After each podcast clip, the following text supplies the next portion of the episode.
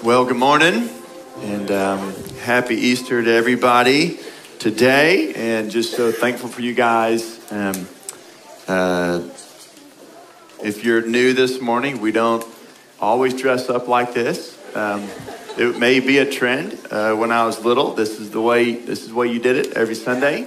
So we might need to do that. Get a little casual around here, but we'll talk about that later. So uh, but I am wearing a suit I normally do weddings in. But today's not a wedding, today's Easter. So we get to celebrate Jesus. I'm wearing the purple tie. I don't think I've ever worn a purple or pink tie in my life, but I'm wearing it today. But it's not for you, it's for Jesus. So the royalty of Jesus. So there we go.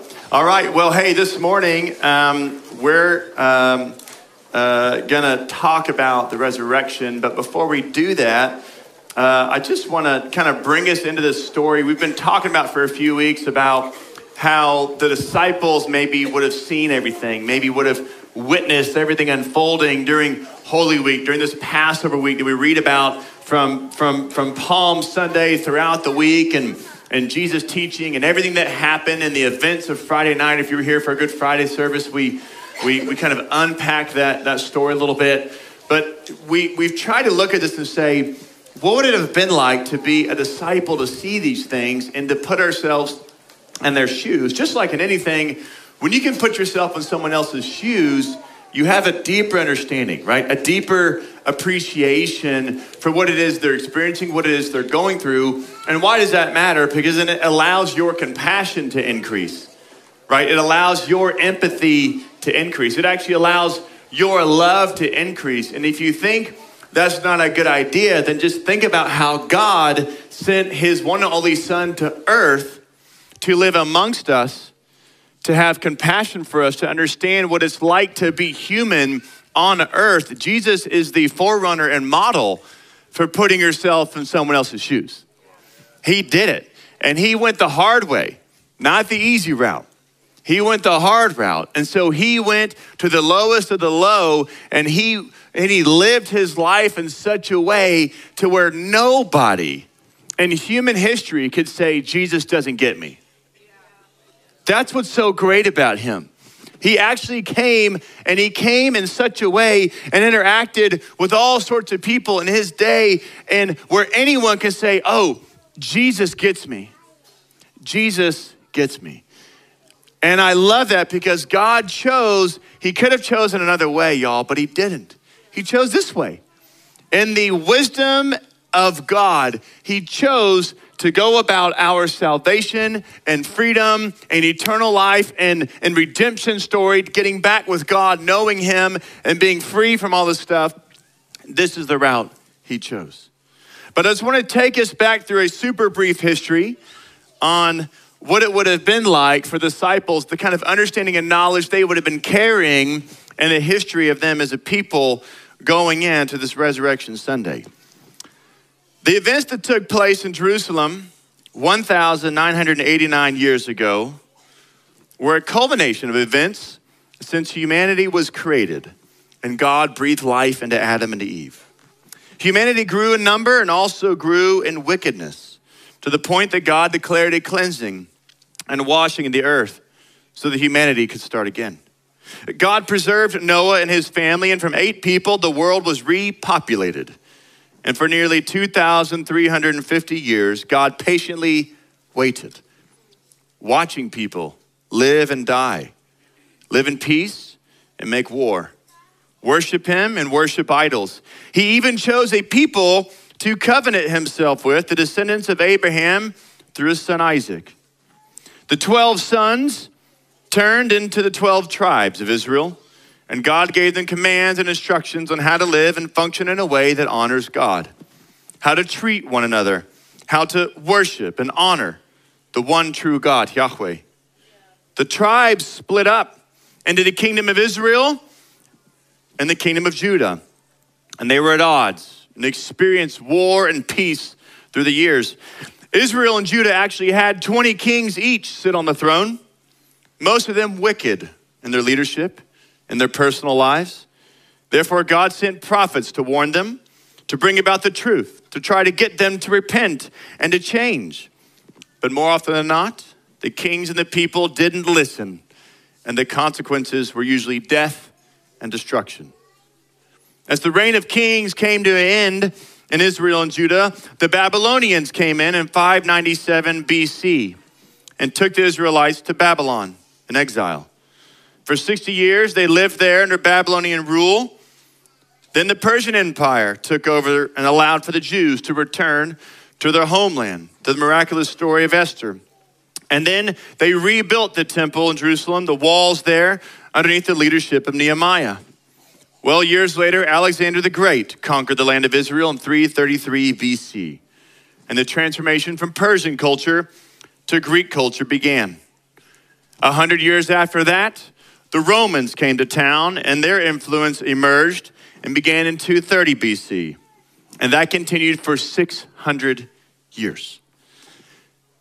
Can you see the story of the people of God from being in their land, the promised land, to then the Babylonians? You had the Egyptians before that, you had the Greeks, you had the Romans. They continuously were trying to live in a way to honor God, but also being defiant, disobedient, adopting foreign gods and ways of doing um, uh, everything. And throughout all of it, God stuck with them in His mercy. And the people kept looking year after year for a human king to make it right. They went through 20 of them. And if you actually just do a brief study on the kings of Judah and Israel, it is uber discouraging. It might be the most discouraging study of any reign ever in human history of any culture. They were as wicked as it gets. There might have been one or two good guys, so to speak, that were halfway decent. The rest of them, you don't want them anywhere near your children. And yet, this is the people God covenanted himself with. And if you remember, when God spoke to his people and spoke to Moses in the Ten Commandments and started giving them instructions in the early days, the people said, God said, Hey, I am your king, I am your leader, just follow me. And the people said, What eventually? Hey, no, no, man, we want a king like the other guys. That foreign nation over there, they've got a king. We want one too. And you knew it was all downhill when it started with Saul. It just didn't go well with Saul. And yet, that's what they clamored for.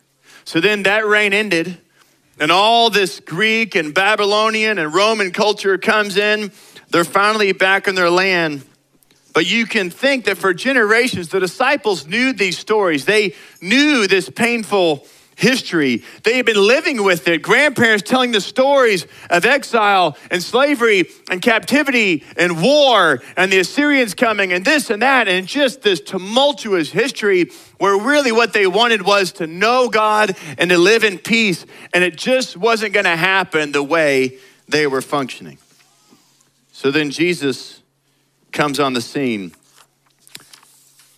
And yet they're still looking for that earthly king right? They're still looking for that human king that fits the bill, that maybe looks like Saul, but has a heart like David, and yet vanquishes their enemies forever, and they've got this peaceful place in the promised land. But they kept looking for the wrong kind of king.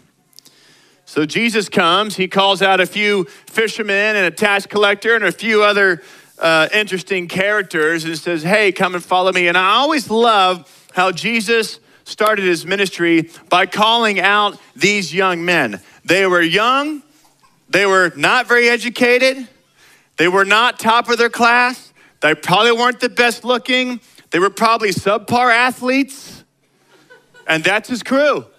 It is totally opposite of what we will do. When you're hiring people for a company, you're not hiring the people that like did the worst or can't pass those tests. I mean, you're usually saying, hey, I want the best and the brightest, so to speak, or the most skilled in this area. And if he was starting Bubba Gump Shrimp, it would have been great to get some of these guys. These are expert fishermen. But that's not what they were doing. But I love how Jesus said, we're not going to be fishing for fish anymore, we're fishing for men. And I'm sure they're like, how do you do that, you know?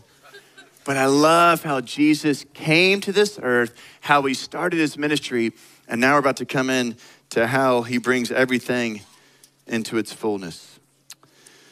So these disciples had been with Jesus for three plus three plus years, and they couldn't quite see what's happening. Jesus knew his mission, but he was slow to reveal these pieces to them. And they didn't really know how it would end. They just knew this guy started working miracles. He was kind. He never said anything bad about anyone. He wasn't sarcastic. He wasn't mocking. He wasn't slanderous. He wasn't lying. He didn't steal bread. He just was perfect. And they're thinking, this guy is awesome, but I just don't know where this is going. But we're in. We're going to follow you because every time you walk on water do something, it just convinces us again this guy is different. But they didn't really fully know who he was. So let's fast forward to Friday morning, the day of the crucifixion. The crowds gathered, and the opportunity came to release Jesus or to release Barabbas. And in Matthew 27, verse 20, it says, Now the chief priests and the elders persuaded the crowd to ask for Barabbas and destroy Jesus. The governor again said to them, Which of these two do you want me to release for you? And they said, Barabbas. Pilate said to them, Then what shall I do with Jesus who is called Christ? They all said, Let him be crucified. And he said, Why? What evil has he done? But they shouted all the more, Let him be crucified. If you're with us Friday night, we talked about the innocence of Christ. And as you go through the story in Luke chapter 22 and 23, what you will see is that time and time and time again, Jesus is found innocent the scribes, the Pharisees, the chief priests, when they dragged him in in the middle of the night for this crazy trial happening underneath the cloak of darkness, they couldn't find any dirt on Jesus. He came out clean. They just got angry. So then they took him to Pilate. And Pilate, three times, is questioning him. And he's like, I don't know. This guy seems clean to me. I don't want anything to do with him. So then he actually, before that, he sent him off to Herod, who's kind of a crazy nut kind of guy. If you read about Herod, just very uh, need, needed Jesus. Really, that's what he needed. He needed Jesus. He didn't. He didn't. He didn't get it. But just crazy. And and Herod is weird, and he's questioning Jesus. He's like, I didn't find anything wrong with him. You know, and then he sends him back, and then so the so these all these Pharisees and scribes are like, wait, what? I mean, come on, Pilate, you're the Roman guy. Herod, you're the crazy guy. This is, this is what he's doing, and they can't find anything guilty on Jesus. So much so, then he is beaten, he is mocked, he is whipped. He carries his cross up to Golgotha. He is crucified. And even the criminals on his right and his left who deserve their punishment and death, one of them says, This guy is innocent. So you have every person along the way saying he's innocent, innocent, innocent. And we talked about on Friday night how that is so vital to the gospel. If Jesus was not perfect and innocent and guiltless, he would not have been a proper sacrifice. He could not have been. He had to be perfect, which means it wasn't just about the final days, it was about his 33 years of life. He had to be perfect. No white lies. perfect, completely innocent. That is why he was a sacrificial lamb. That is why he was a lamb that was worthy to be slain. He was the only one. Because if he would have had some sin, he couldn't have taken our sin. Because he was being crucified for his own sin. But because he was clean, he could take on the sins of everybody. That is why it's so vital that Jesus Christ was found innocent. So from Palm Sunday to Crucifixion Friday, the tide had turned a little bit. And you can imagine for the disciples, they had witnessed all these miracles and healings, and they're wondering, why is he not just blasting these guys? You know, like we watch these Marvel movies or whatever, and it's just, and it's like, Jesus, come on. It's a couple of, you know, mid level soldiers. You can deal with these guys. I mean, Samson bulked up. What's the problem? You know, they're thinking, you're the king. This is not how it's supposed to go down. And Jesus says, You'll see. This is the way. I just want to remind us that when Jesus leads us down a path that seems very strange and other than, we need to follow him. It's not logical all the time, and it doesn't always make sense. And a lot of the people may say, that's really silly. But Jesus is saying, this is the way, walk in it. But Jesus didn't die just for a cause, he wasn't forced to the cross. He died and was buried because he meant to be. I like how someone said his, uh, his life was not taken, his life was laid down. He laid down his life, he wasn't forced. So Jesus is buried in the tomb. Joseph Arimathea, a wealthy man, had his own tomb. They bury Jesus in there. And you know, this is that Saturday, which was yesterday. When we think about the Easter weekend, we don't have a whole lot written about it. Um, so we're left to ponder and to think, man, Saturday, it's waiting. Friday, they experienced death. Saturday, they're just waiting. And they're not really sure what to think. They're not really sure. And I kind of wonder, what were all the disciples doing? What were not just those 12, but the 72? What about the others who had seen the miracles? And some people stayed around Jerusalem thinking something's going to still happen, and some are like, it's over. And they started heading back to their homes. I don't know. But all they know is that waiting's hard. I said this, uh, a kid the other day, I think someone on my baseball team or something said, hey, patience is a virtue. Patience is acquired. You're not born with it. Being patient is tough, y'all. Waiting is difficult. And for us, I think, just like the disciples, waiting for the breakthrough is hard. And when we think about this Sunday, Easter Sunday, man, we think about the resurrection of Jesus and his power and life, and we can get excited about that. But then what about next week? Someone's sick. Oh, let's pray for them. Let's lay hands on them. Let's, let's, whatever we can do to help them, but they're still sick. Uh, what about, man, I, I have a financial need. Man, I'm in debt. This thing happened and I don't know what to do. Uh, God, I need help. And what if the help doesn't come in the time or the way, the form you want it to? Uh, what if, Lord, I, man, I, I, I want to be pregnant. I want our family to start a, I want to start a family, but it's not happening. God, I want to be married. I'm not, Lord, I, I have a desire for this. Or God, I, I, I need a breakthrough in my own heart because I'm, I'm struggling with stuff or mentally things are frustrating. I don't know what to do. I don't have the peace. God, where's the peace? We just want to push the button. God, now would be great. Okay, not now. Okay, how about now? No, no, now, now. Like really, now, now. I need that now. That'd be helpful right now. I not yet today. Right? And there's confusion at times because we long for a breakthrough, but doesn't come in the form or the fashion. And here's all I can say um, I don't want to live a life with a theology that says God can't. I want to live a life which says that, and the theology says God can. God is able. And there's things I've prayed for and waited on that haven't happened yet. And there's things that have happened that I know about. There's other things that have happened I will never know about, but actually happened. Yeah. It's called faith. That's the life we live, y'all. We live in this place of waiting, even. Not just for a day on a Saturday, but we live in this place of waiting. But you know, in Luke 18, 31 through 34, I want to encourage us with this because even though we may be waiting at times, oftentimes we just need to point back to what Jesus has already said, to the promise already given. In Luke chapter 18, literally, this is just days before all these events are happening. Jesus took the 12 aside and told them, We are going up to Jerusalem, and everything that is written by the prophets about the Son of Man will be fulfilled. He will be handed over to the Gentiles. They will mock him, insult him, spit on him, flog him, and kill him. On the third day, he will rise again. Now, you got to be thinking wait, if I'm one of the 12, he just told me the playbook. He just told me what's going to happen mock him, spit on him, flog him, kill him.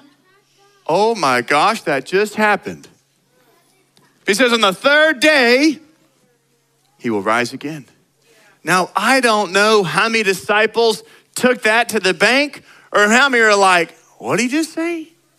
Or how many are like, I just remember him dying part of that speech, but not the coming back. But he just told them. So here's encouragement for us.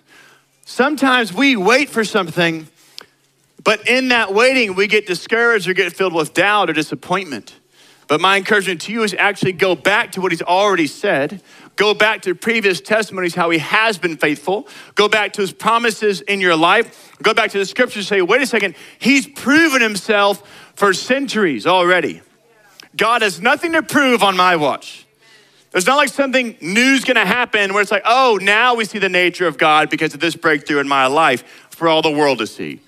He's already revealed himself. It's really on to us. Are we gonna be patient and faithful no matter how long it takes? And who knows, they just had to wait for a little bit for 36 hours, but still, they were tested in this place. So let's pick it up in Luke 24.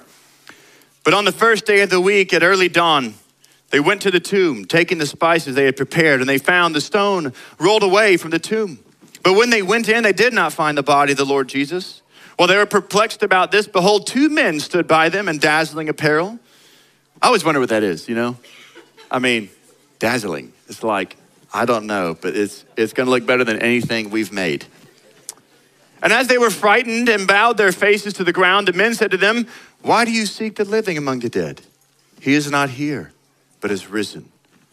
Remember how he told you while he was still in Galilee that the Son of Man must be delivered into the hands of sinful men and be crucified on the third day, rise? Even the angel is referencing the conversation Jesus just had in Luke chapter 18, which means angels know what's going on.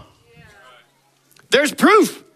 They literally are fully aware of the conversation Jesus just had with his disciples about how he would die and then rise again.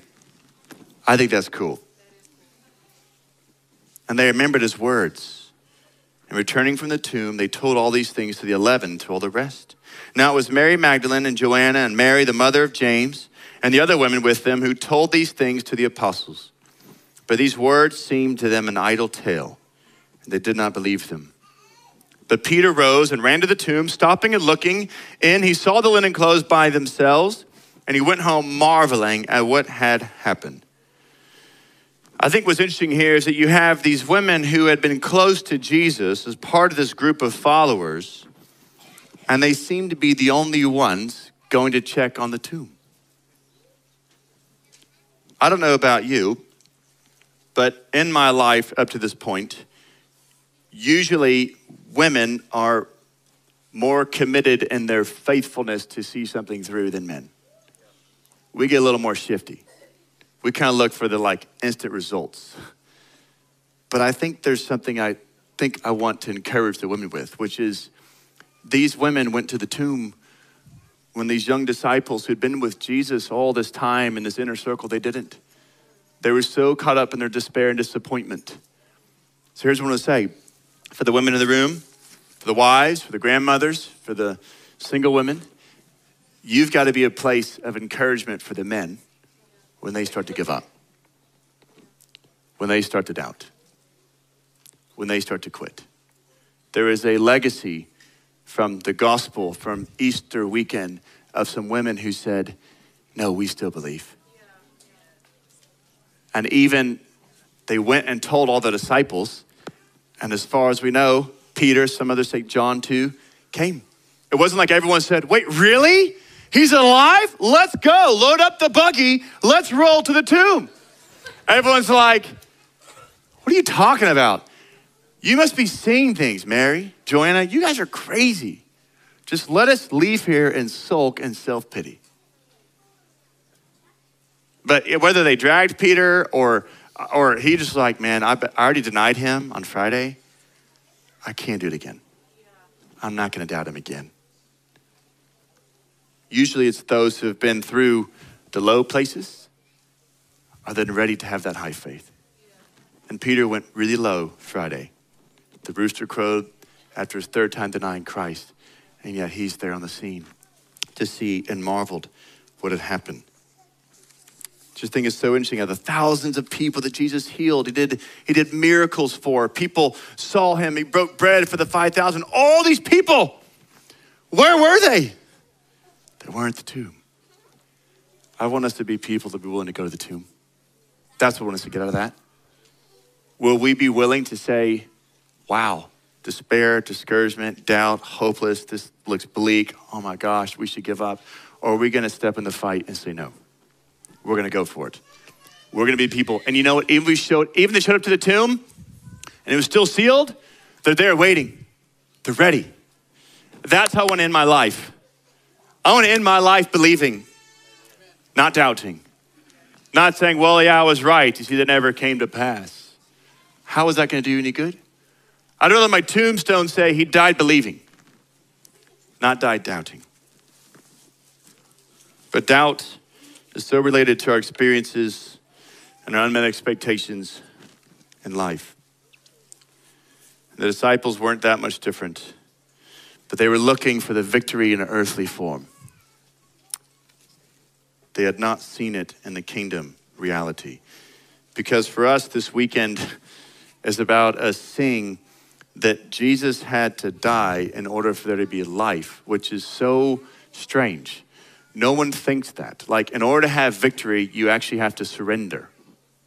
That just is not how we think. That's not how we're trained. That's not how cultures run. Oh, yeah, that's right. Surrendering will allow us to win.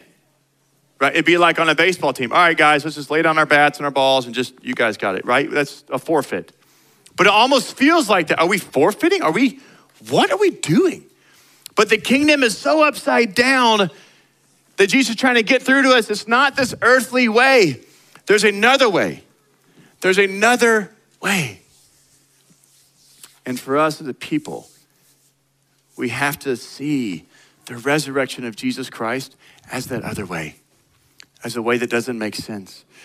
But when he came back to life, we're not going to get into it today, but he appeared himself for weeks and weeks to over 500 people who had met him, interacted with him. The disciples are blown away. Oh my gosh, this is really him.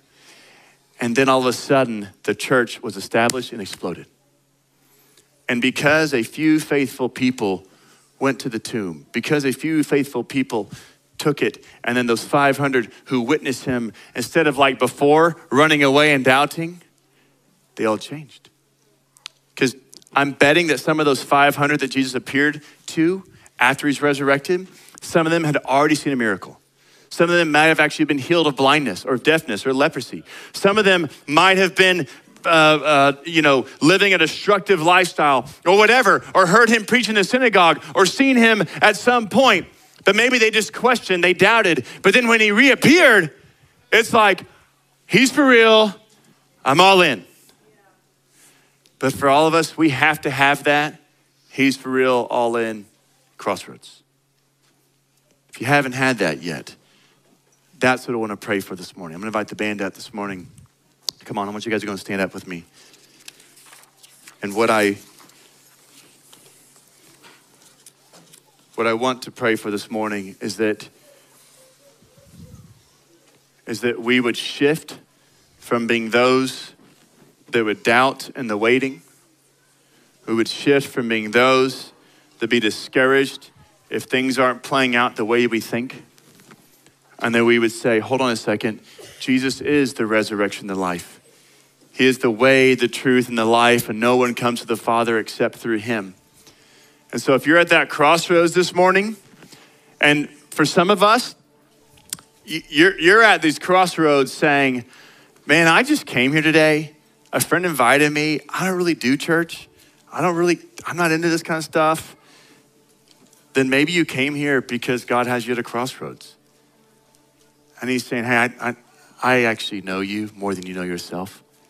I made you, I designed you and life's not been easy, but you're here now. You're at a crossroads, and you've got a choice to make to believe in Jesus Christ, the innocent, the guiltless, the Holy One, the Son of God, the one who came and died. He bore your shame, your sin. That's right, all the evil stuff you've ever done, the things no one knows about in this room or in your family, all that wickedness, even anything you can conjure up, He can take it on the cross because He was innocent he says, I'm going to take it, I'm going to bear it. I'm not just not going to take it though. In exchange, I'm going to give you life. I'm going to take away that yucky sin and that weight that just bears on you, and I'm going to refresh you with life. And I'm going to release you so you can live. If you're at that crossroads this morning, I want to pray for you. But there's another crossroads for some of us, which is, man, listen, I'm I believe in Jesus. I'm I'm good. But, you know, I've got my limits. I mean, I, you know, there's certain things Jesus has entered into my life in certain areas, and he knows about that, and we're cool. But these areas, we just kind of, I leave that, that's up to me. And you're at this crossroads of saying, you know, am I going to play the game with Jesus or am I going to be serious? Because Jesus didn't say, just give me half your heart. Just give me a part of your life. It is all or nothing. It's all or nothing. And if you give me your all, I promise you the reward is more than you could ever imagine. But don't think earthly reward. There's some of that, but think eternal. So some of us are at the crossroads of just salvation and believing that Jesus Christ can really forgive me, and some are at the crossroads of saying, I want to be all in. I want to quit messing around. I don't want to be a doubter. I don't want to be someone that's kind of into Jesus. I want to be someone that sees him and says, okay, I'm in for life, for life. No matter what happens, no matter how long I wait, no matter how many things I pray for that don't come to pass, I'm in no matter what. There's many in history who have died in faith, but never got to see what they believed for for 70 years, but they remained faithful to the end. So, Lord, I just pray this morning for my friends here this morning. They're at this crossroads of faith that are wondering if you're real. Lord, I pray that if there's anything holding them back from completely surrendering their hearts over to you, you'd remove those voices right now, remove the hindrances. And Jesus, I pray for them right now. If you are at that cross, I just want to pray for you this morning. You can simply repeat this prayer after me in your own heart, your own mind. Lord Jesus, I believe that you are the Son of God. I believe that you are perfect and holy. And I believe that you died on the cross 2,000 years ago so that you could forgive me of my sin, of my shame, of my rebellion. And I believe you can take that on you. And so, Jesus, I confess I am a sinner and I need you to save me and forgive me. And Jesus, I believe that you didn't just die for me, but you came back to life for me. You said, I'm not just gonna take your sins, I'm gonna give you power. I'm gonna give you life. I'm gonna give you hope. It's one thing to have your sins taken away, but man, we need to be replenished and filled back up with hope and joy and life. So if you believe Jesus died on the cross for your sins and then he rose from the grave so that he could defeat death once and for all, defeat the sin in your life once and for all, and give you life and eternal hope and salvation, man, that's you, you just got to receive him in your heart. That's it. But it's got to be real. Can't be pretend. And You can say it in your own way. But that's what Jesus has for you. He says, I am the way, the truth, and the life, and no one comes to the Father except through me. It's Him. He's the only way to know God. For everyone else in the room, if you're at this crossroads of your faith, maybe you're at this crossroads of deciding if you want to keep playing a game, this Christian game, or if you want to be all in. I think those that play the game, they won't make it when things get hard, when the waiting comes when the war happens, when the crisis emerges, they tend to fade away. But I'd rather you engage now and say, Lord, no matter what happens in my life, I'm committed to you to the death. I'm all in. That's you, I just want to pray for you right now. Lord, I pray for anyone in the room that's saying, I'm all in. I'm all in, Jesus. I don't want to play the game. You can have every part of my life. Reveal to me what it is. Spirit of God, come in. That's what He does. The Holy Spirit He's not just our comforter, He's also our convictor, our guide, helps us to confess things, to come clean. But if you're here and you're saying, Jesus, I want the resurrection and the life, I don't want to play the game. I want to be filled with life again. I want joy. I want hope. I want blessing. I want to be in love with you, in love with the life that you've given me, and grateful and thankful. And I want to worship you with a genuine heart, not a, not a hidden heart but an open one. Lord, I pray for everyone in the room, Holy Spirit, you know what to do. You know how to work in everyone's heart. I just pray for open hearts for all of us to be willing to be corrected, to be convicted, and to say, Lord, I want what you want. Help me to believe again. Put away my doubts, fill me with faith, fill me with hope again that you are who you say you are. I thank you for everyone in the room. We just seal it up in the name of Jesus. Amen. Let's worship together.